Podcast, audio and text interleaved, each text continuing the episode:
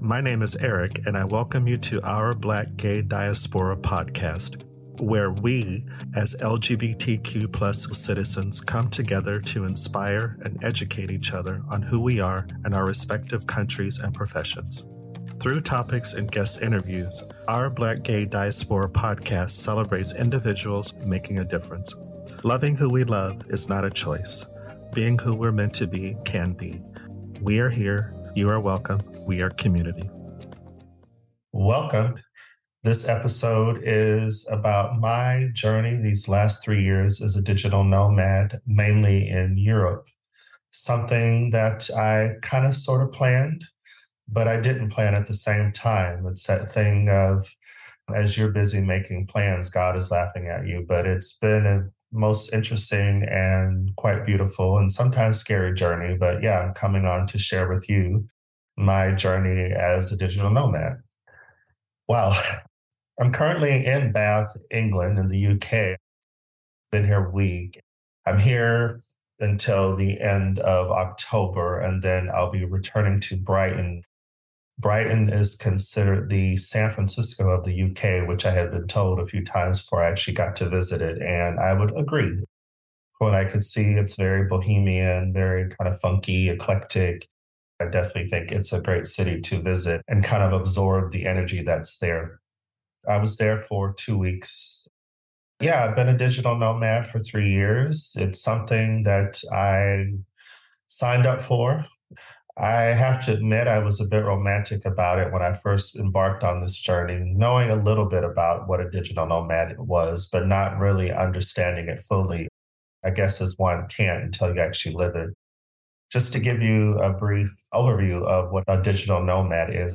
A digital nomad is someone who works independently, usually, or freelance, and works remotely while traveling it's really reawakened a lot of things for me professionally and personally, mainly professionally and creatively. Kind of returning me back to a life that I wanted when I was a lot younger. But just to give you a little bit of a history about me as far as my history with travel, I love traveling. I really do. The first time that I traveled outside of the US, I'm originally from Phoenix, Arizona, but yeah, I uh, first traveled outside of the US when I was a senior in high school. I went on a school trip to London. And that was a great awakening of the world of international travel. How that came about was my English teacher announced in class, it was the fall of my senior year. There was a trip that teachers from other schools were planning and students could be invited on them. And I just was like, yes, at that time, I had really gotten into music, something that I had discovered for myself, my own taste in music when I was about 16.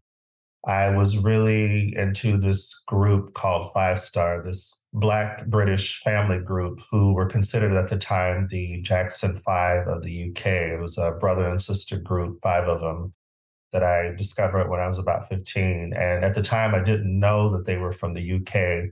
Coming from Phoenix, they just looked very cosmopolitan, very chic. I actually thought they were from the East Coast, possibly New York. And I remember one day I was passing by the television and I glanced at them and then I heard this English accent and I was like, what? It really awakened for me that there were Black people in Europe that looked similar to me. Maybe a year or so prior to that, I had discovered the singer Sade, who's one of my favorite female singers. She's Black, uh, Nigerian, and English, but she didn't necessarily look like me. Definitely love her music. I'm still a huge fan of hers. But when I saw Five Star, when I discovered that they were from the UK, they looked more similar to me. It opened my world to the fact that Black people live outside of the United States, outside of the continent of Africa.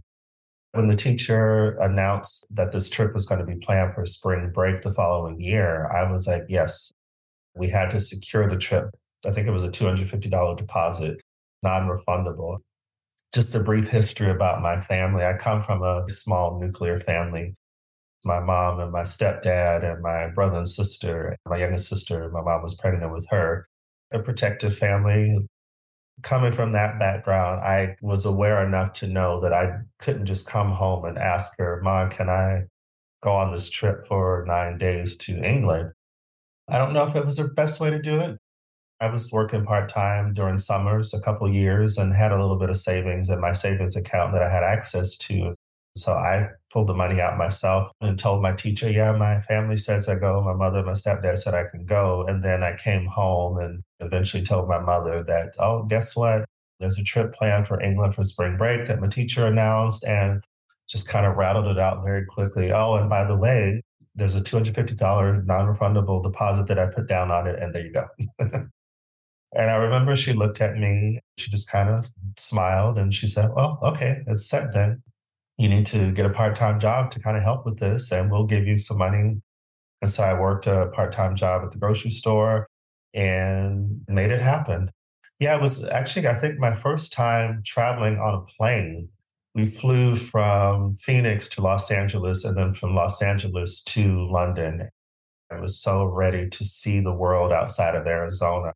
I was this kid who, whenever I would see these interesting destinations, I was like, yeah, I want to visit there. I want to visit there. I want to go there. Another reason why I wanted to visit England was because you know, I had this secret passion that I hadn't at that time revealed. But when I was about five years old, I remember watching was the uh, 1967 film To Sir with Love, which starred Sidney Poitier. When I saw that movie for the first time, this was around 1975. I loved it because of him. For me, he represented this dignity and this class as a Black person, as an actor that I wanted to embody. I said to myself, I would love to be an actor like him. He really held his own as a presence, as an actor, as a person. I would later read the book that that was based on by the same name, To Sir with Love, and really understand what that story was about, what the main character's driving force was as a person, and definitely as a Black person. So, back to my senior year of high school, that was a nine day trip but I just soaked it up. I just was going everywhere I could. I really wanted to absorb the culture of London. Yeah, that just really whet my appetite for specifically international. Around that time, too, I discovered James Baldwin, the Black American author James Baldwin, and discovered that he spent most of his adult life living, I think, in France. Another example of a Black person, a Black American person in particular, who expanded his horizons, who left the shores of the United States. Living abroad for me was more of a fantasy at that time. Coming from the family that I came from, I was definitely encouraged to excel. I was definitely encouraged to thrive, but I didn't really see the possibility of me living abroad. But the spark was there. Arizona has three main universities. So I went up to the one up north. I really wanted to go to New York, and I actually got accepted to a few schools there based on my grades, but I wasn't ready. I wasn't ready to believe in a world bigger than Arizona. I started school as a journalism major. I always loved writing. That was always something as early as I can remember that people said I would be really good at. But I still had to see this desire, this secret passion. I really wanted to pursue acting, but I felt like for who I was or who I am, I should say, because that's part of this journey for me is it's helping me and encouraging me to accept and embrace who I am. I am somebody who would be considered more of an introvert. I love meeting new people, but I'm not naturally a gregarious person. Definitely at that time in my late teens, I was just very, very shy. Somebody who was most comfortable in the classroom but I didn't believe at that time that I was a creative person because I'm more on the subdued side. Most people that I saw who said that they were creative were much more gregarious, they were much more colorful, they dressed in a way that I felt represented what a creative person looked like. I was not ready to believe that I could really go after what I wanted to do. My first year and a half, I was a journalism major and I was good at it but something about it didn't feel organic for me at the time. It was, I think, one of the first times that I really went through this period in my life where I had to really sit down with myself and say, what do I want, regardless of what the expectations are of me For me, my experience is that in those moments, it's like a shedding of a skin. It's a layer of the onion that is being peeled, and it can be uncomfortable. It can be a little painful at times. That was my first real awareness as a young adult of needing to do that.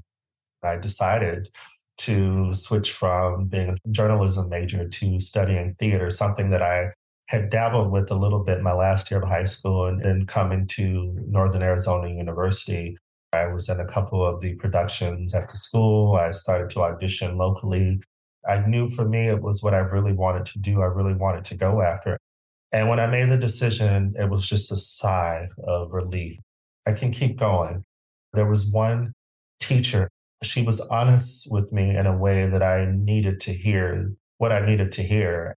At the time, I was the only Black person who was auditioning for and being cast in a couple of the main stage productions, but some of the more independent productions. She said, You know, I believe you're a good actor. I can see you have a drive. I can see you have a passion for it.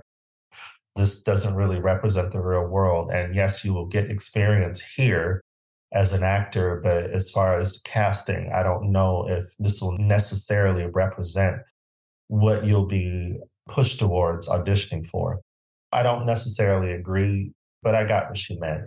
She suggested for me that I study at the University of Arizona, which is in Southern Arizona in Tucson. And so I did that. And that was an amazing experience for me because that particular program represented at the time what life as a working actor is.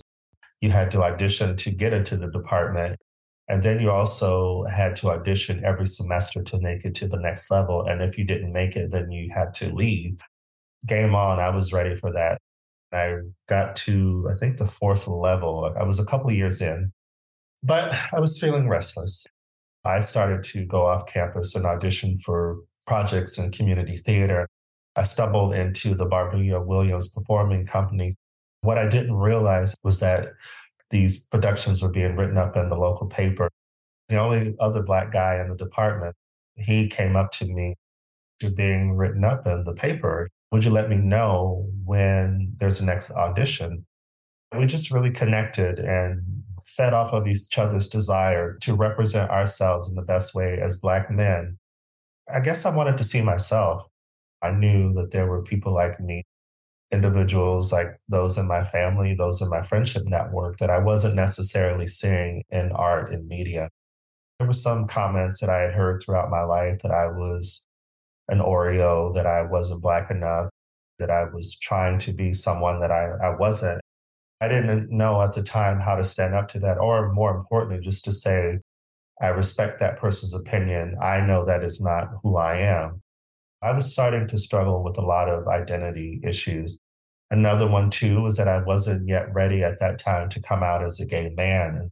I was quirky for some people. I was just really itching to get out of Arizona. I believe that was part of the challenge for me was that I needed to leave Arizona and maybe find myself somewhere else.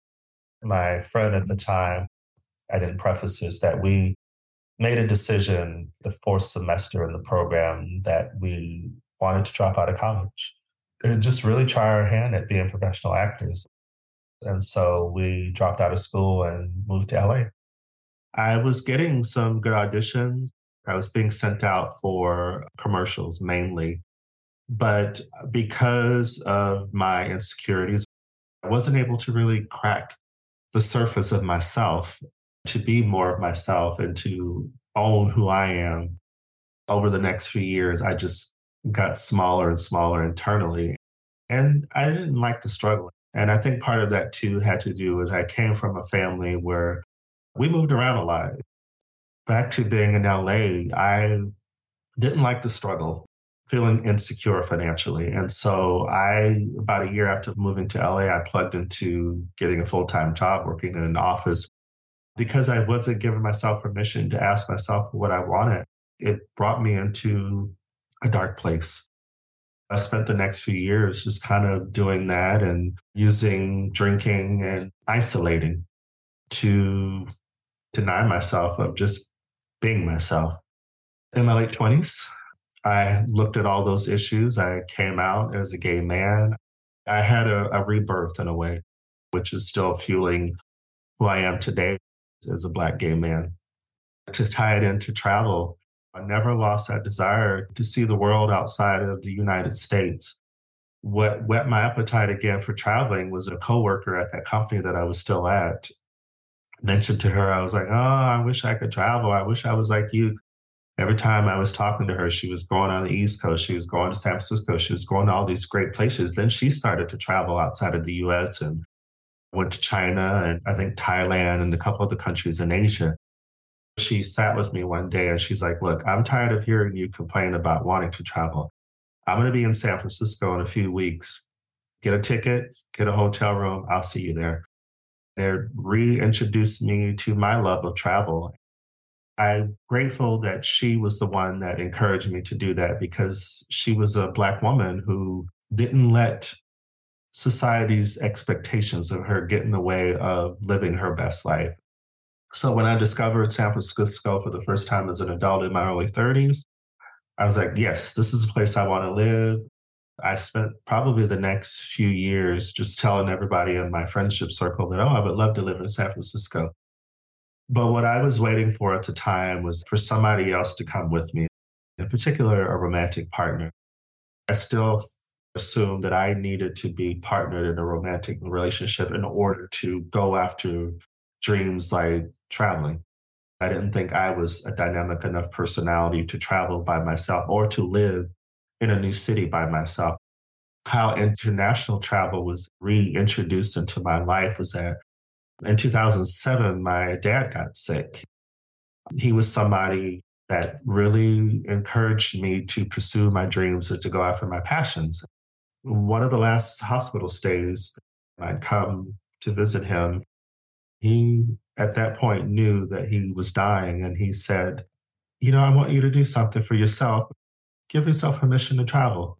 My dad died at the end of 2007. And the following September, I went with a friend who had been planning a trip to Spain. That reintroduced me to international travel. 20 years had passed, and I got on a plane and was able to leave the United States once more. And I saw Barcelona, I saw Madrid, I saw other cities that just really reignited my desire, my passion to travel and also to possibly live abroad. I do want to be realistic about the realities of racism and of my personal and emotional safety. And so when I knew that this trip was coming up, I started to research Black Americans who travel in particular. The name of her book is Kinky Gazpacho. I can't remember her name right now, but I'll mention it in the description. And she's a Black American who lived in Spain. I really love that I found her book about her experiences and her time in Spain because that gave me the push I needed to believe that if I visit Spain and feel like, oh, this is a place that I could live, then why not and go for it? But again, I was still waiting for other people to travel on this journey with me.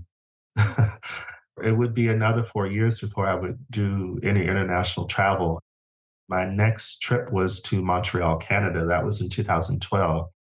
That was the first time that I traveled outside of the United States by myself. I boarded a plane and left the borders of the United States by myself. Coinciding with that, my best friend from high school, he and his husband had started to plan these road trips. It was like a perfect storm of things. Not only did I get to travel outside of the US by myself, but I also started to see more of the United States. I'm really glad that I had the opportunities to travel with them, see states that I never really thought about visiting and cities that I never really thought about visiting. It would be another three years before I would leave the United States and travel again. My next time traveling was August 2015. A friend of mine had gotten into triathlons and was doing the Ironman in Copenhagen, Denmark and asked me if I would come with him to be a support. And that came about kind of at the last minute, about a few weeks before that trip, because initially his boyfriend at the time was going to go, but then that relationship ended. I do believe that was one of those fork in the road moments for me because I am somebody who is a planner, something that I'm grateful that this journey, these last few years as a digital nomad, is helping me to soften the reins a little bit on that to be a little bit more spontaneous. And so when Tommy asked me in 2015 to go, initially I thought to myself, there's not enough time. I don't know anything about Denmark. I never even thought about going to Scandinavia. But when we parted and I walked back to my apartment, I'm not a religious person, but I, I, definitely have a spiritual connection. I believe in the positivity of the universe and this voice inside, this positive energy for me just said, well, why not? Let's go for it.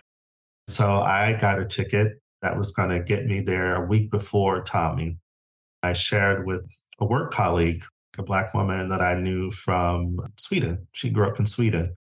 She said, Well, why don't you make a side trip to go to Stockholm, to go to Sweden? I definitely recommend it. So I got a ticket, got accommodations in Stockholm. Visiting Stockholm for the first time was like a wow moment for me. It was the first time that I landed in a city where I really felt the energy there. I remember being on the train, not even seeing the city yet, but being on the train, traveling into the city, and this voice inside was like, oh, I could live here. Swedes are known to be somewhat reserved, at least on the surface. I definitely can connect and related to that. I didn't know really at the time. I just really liked the vibe there, and it felt so relaxed for me. And especially coming from LA, where I'd been at for a long time. When I came back from that first trip, I told my work colleague she just watched me gush. And I remember she just had this smirk on her face. And she was like, Yeah, well, you went in the summertime, but you know it does snow there. Scandinavia and it gets quite cold. She said, I recommend you visit in the winter. I right away booked a trip to return in the winter a few months later, visited Stockholm for the first time in the winter in 2016. I just kept coming back and forth. It reawakened for me a desire to live abroad. And I think for me, I believe an awareness that this is part of my journey.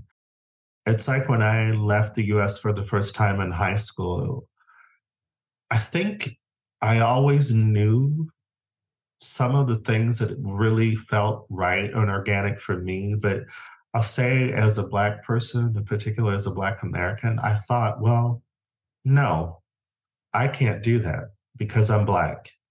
Even though that wasn't like a conscious thought of mine, it was definitely something I believe that was a belief on a certain level that, oh, I can't, as a Black man, I can't live abroad.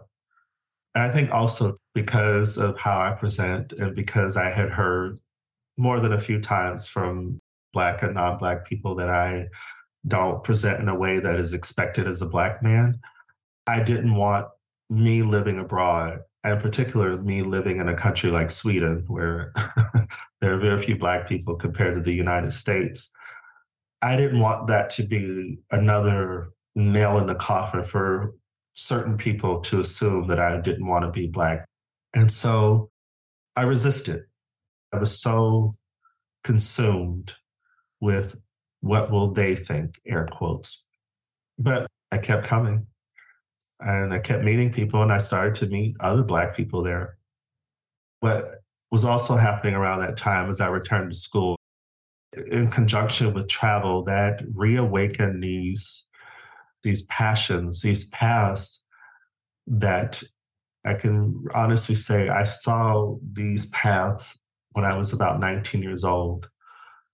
My vision, as far as my insecurities, was too cloudy at the time to accept that these are my journeys that I need to travel down. Went back to school to get my degree in graphic design, something I had fallen into at this investment banking firm some time ago. It was like the clearing of the forest. It's like, oh, wow, this is what I wanted when I was 19 years old to live abroad and to pursue a more creative profession. Graphic design is definitely something that is a creative profession depending on what you go into. I was working for an investment banking firm and definitely learned the technical aspects of it, but it's not the same as working for an ad agency. So I quickly learned that my design aesthetic needed to be broadened. So, yeah, from 2015 to beginning of 2019, I was going to Sweden. I went to Oslo, I went to Norway. returned to Canada, went to Toronto. I returned to the United Kingdom, hadn't been back in the UK since high school. The stuff was swirling inside of me. Like, I just feel like the universe is saying, you know, it's part of my journey to leave the United States to live abroad. And so I started to open up with my friendship circle in particular. And a couple really dear friends at the time were like, I think this is your calling. I think this is part of your journey. I think you need to accept it. But, you know, my particular desire was to get full time employment similar to what I had been used to in LA for years. Every country has its own talent pool. One person in particular was like, you know, maybe you need to just take a leap of faith. And so that's what I did. I left my job I'd been at for over 25 years. I started there when I was pursuing acting as a file clerk. And in the late 90s, that's when I was introduced to graphic design programs. And it was given opportunities to learn and to grow and expand in that arena. I put in my notice in August of 2019 at my job. And then a month later, I left, at least financially speaking, the safety net that I had gotten accustomed to and I was grateful for. My plan was to give myself two years to see what could happen. I boarded a plane October 1st, 2019, and landed in Stockholm, Sweden. I was open really to transferring my professional life exactly as it was in LA to Sweden. I was a bit naive on some levels. I didn't realize it would be a challenge as a foreigner to get work. I didn't know anyone, at least professionally speaking, who could guide me or, or suggest people to reach out to initially. I landed back in Stockholm, October 2019. A month later, I had my first real emotional catharsis. I knew a little bit about what a digital nomad was.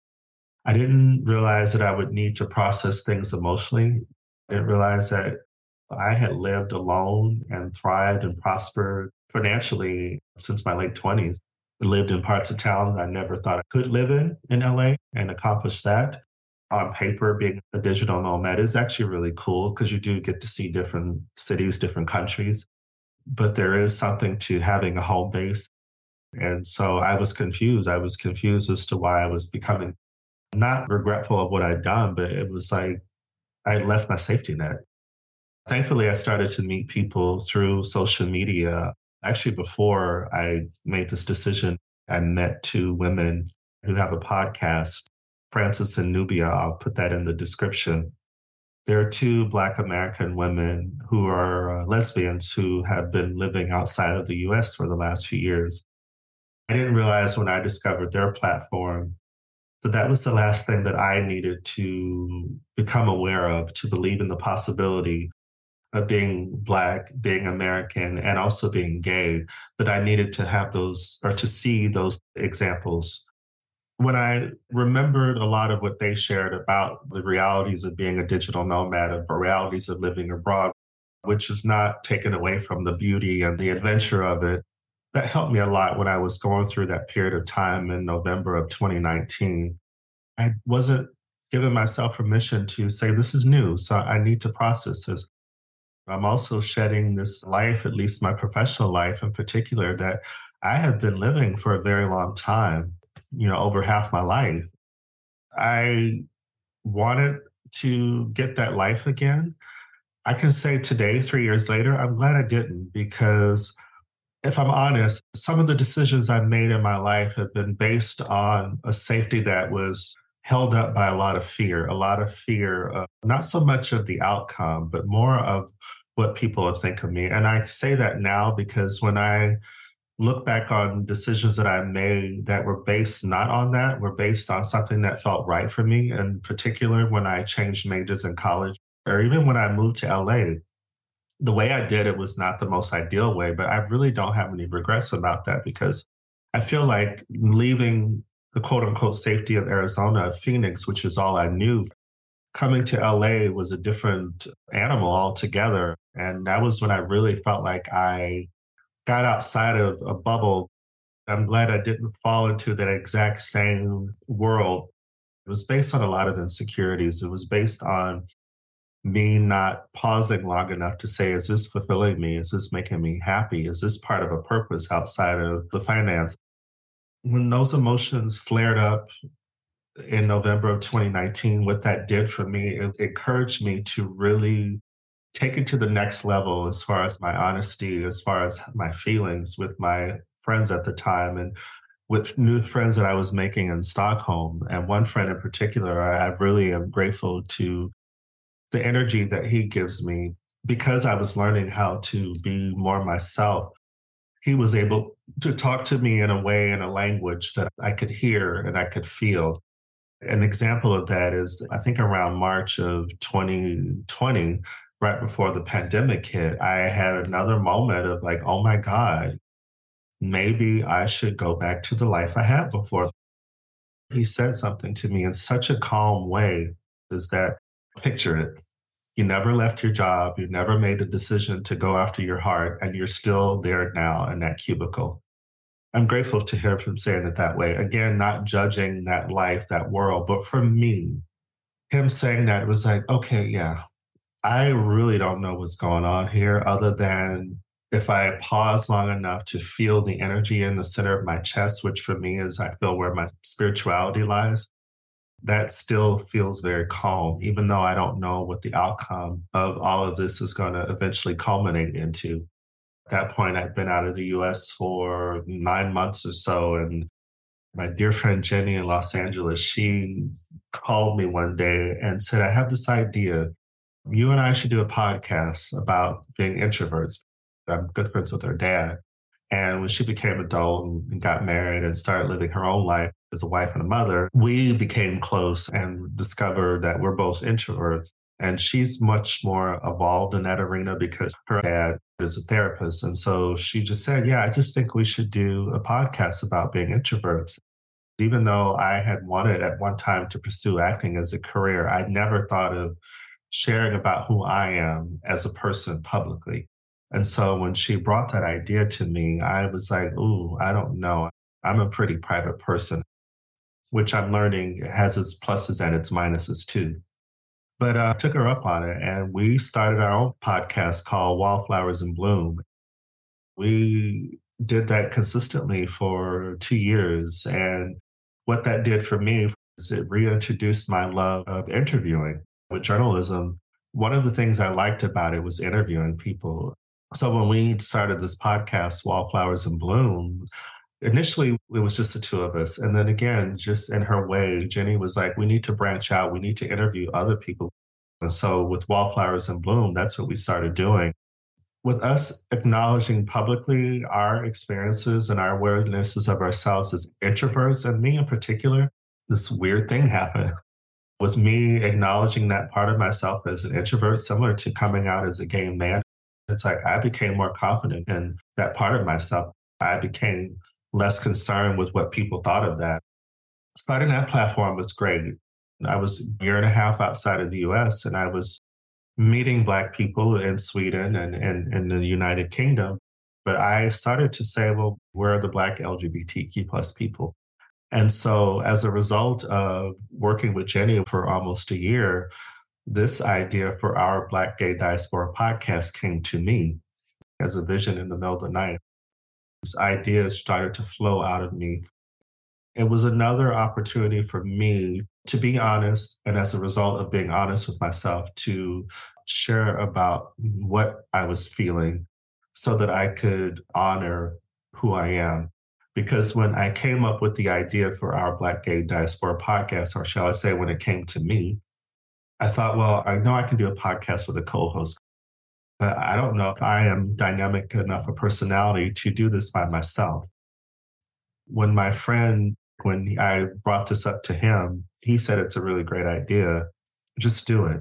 And it's growing into what it is now over a year later, interviewing such dynamic guests, interesting people coming from all parts of the world, different places in the United States and that's all tied into me being a digital nomad to bring it back to that. I think I was still thinking, oh, being a podcaster is a passion project. it's not something that I could really go for as a legitimate career, even though I know that there are people that are able to do that. I didn't initially think that I could do that.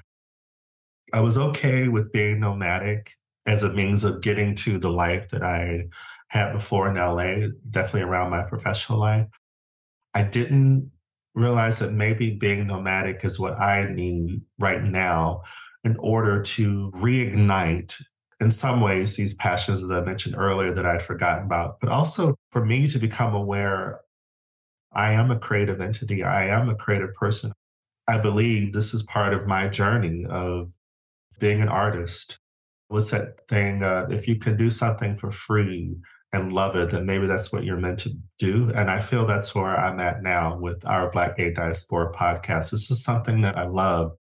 Being a digital nomad, it's getting me outside of my comfort zone in a way that I believe I need to right now in my life. I don't think I had found my purpose until I left the United States three years ago. I don't believe that I had really sat down with myself in a way that I needed to when I was living my life in LA to say, Am I happy? I loved what I learned professionally, working for that investment banking firm, learning what I learned there. If I had stayed exactly in the life that I was living professionally, I believe I would have become somebody who would have imploded in a way that would have not been good for me. And I did not have that awareness then, but I do have that awareness now. As a result of having that awareness now, it gives me the drive it gives me the belief in myself in order to pursue what I want to pursue.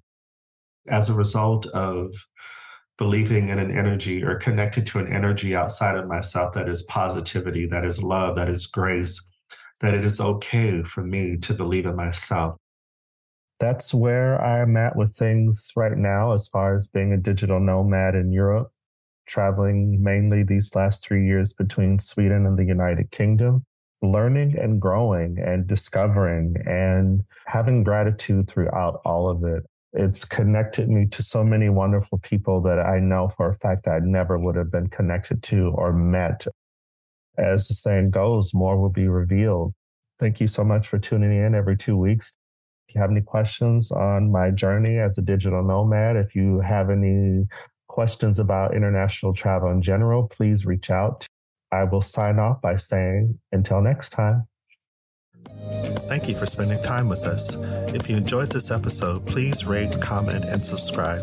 Share with your friends too. You can also follow us on Instagram at Our Black Gay Diaspora and on Twitter at BLK Gay Diaspora. Until next time.